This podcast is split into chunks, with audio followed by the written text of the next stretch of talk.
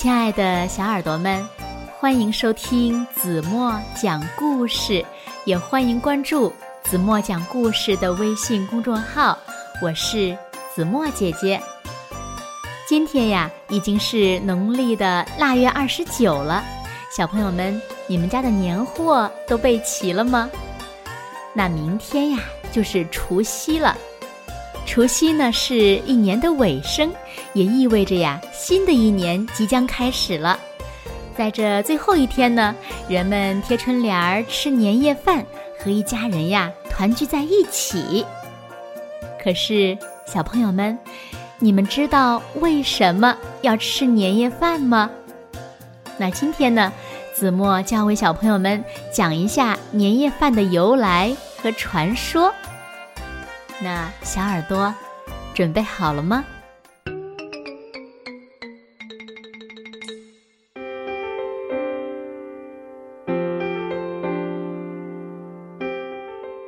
除夕晚上的家宴，俗称年夜饭，也叫团圆饭。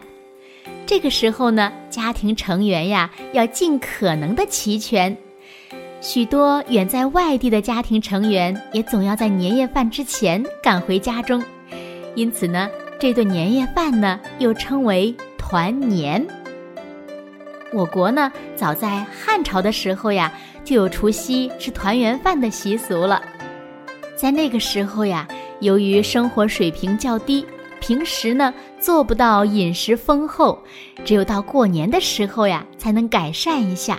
因此呢，对年夜饭的质量和内容都要求比较高，饭菜呢要尽可能的丰富，一是为了解馋，二是这种充实感呀，预示着来年的丰衣足食。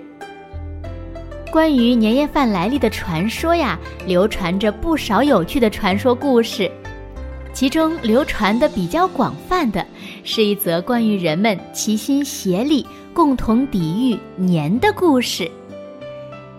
相传在古时候呀，有一种凶恶的怪兽，它的名字呢叫年。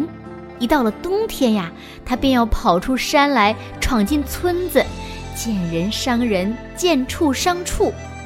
因此呢。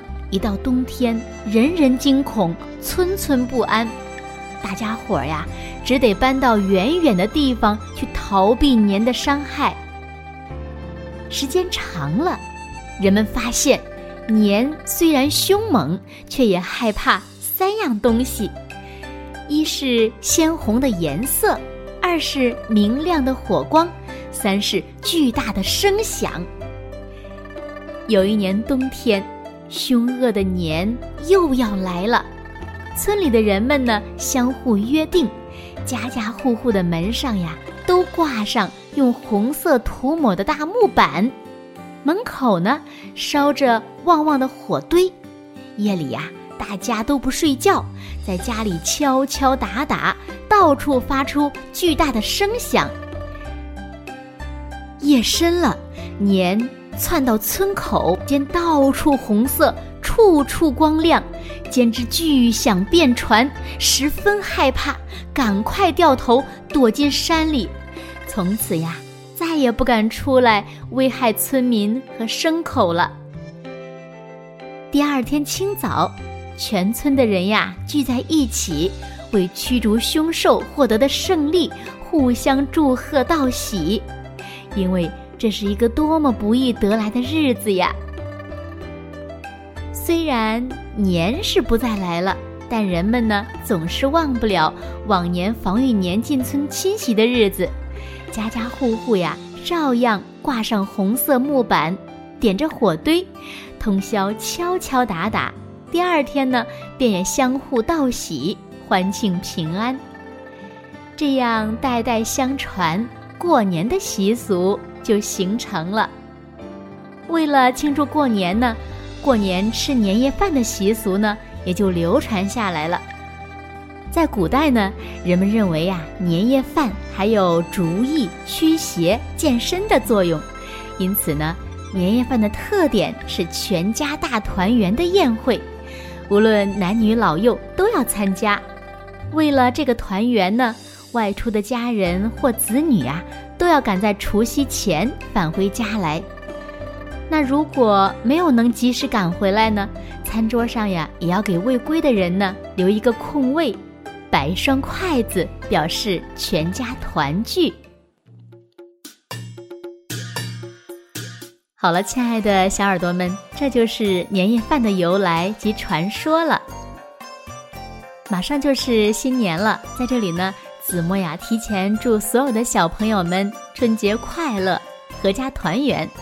那今天子墨要留给大家的问题是：你们知道怪兽年最怕的三样东西是什么吗？如果小朋友们知道正确答案，就在评论区给子墨留言吧。好了，今天就到这里吧。明天晚上八点半，子墨依然会在这里用一个好听的故事等你回来哦。